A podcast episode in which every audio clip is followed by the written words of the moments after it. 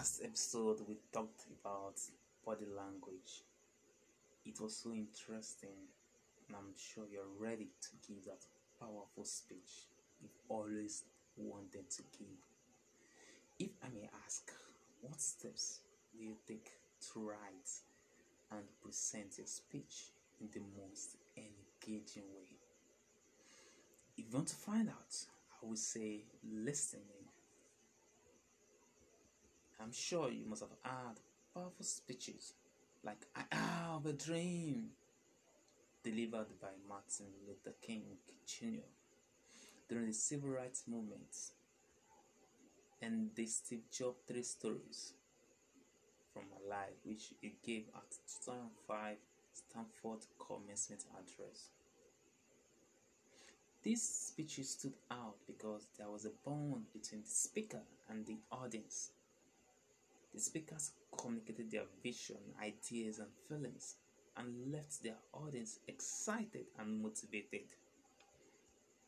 Before you jump into giving your speech, you must write the speech. And before you start writing this speech, you must think about what you want to write.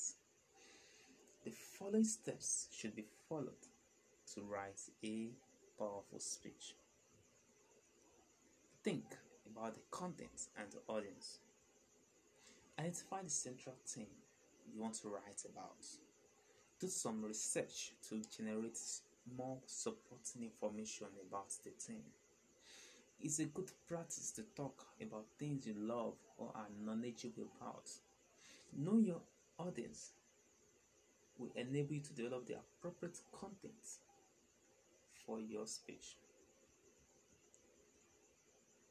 Keep it simple. A speech should be well structured. Any good speech must have an introduction, main body, and a conclusion. The introduction must be crafted to include a hook that will hook your audience to listen to you. For example, a hook can be a fact, quote, or asking a question. For instance, when speaking on smoking, it could start like Do you know that 95% of people living with depression started smoking after they turned 40? This kind of opening will keep the audience engaged because they may want to find out why. Another tip you can use is story. Use stories. To create powerful speeches, you must include stories that reinforce the message you are trying to convey. Stories help to bring your message to life and keep your audience connected to you. It's recommended that you limit your stories to three and keep the story very simple. Practice, practice, practice. Writing a speech is not enough. You have to practice. After writing your speech, you will want to read your speech out loud to make sure it sounds right. You must create more time to practice the speech and know the content of the speech. Deliver your speech. Many people stay in the loop of practice, rewriting, and practicing the speech that they never get to deliver their speech.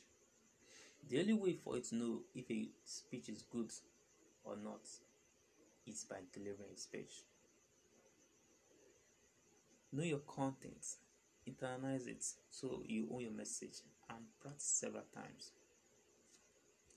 Prior to delivering your speech, you could practice in front of your mirror when taking your bets or even while driving. And lastly, get to the venue very early. This helps you to reduce the fear of speaking in public.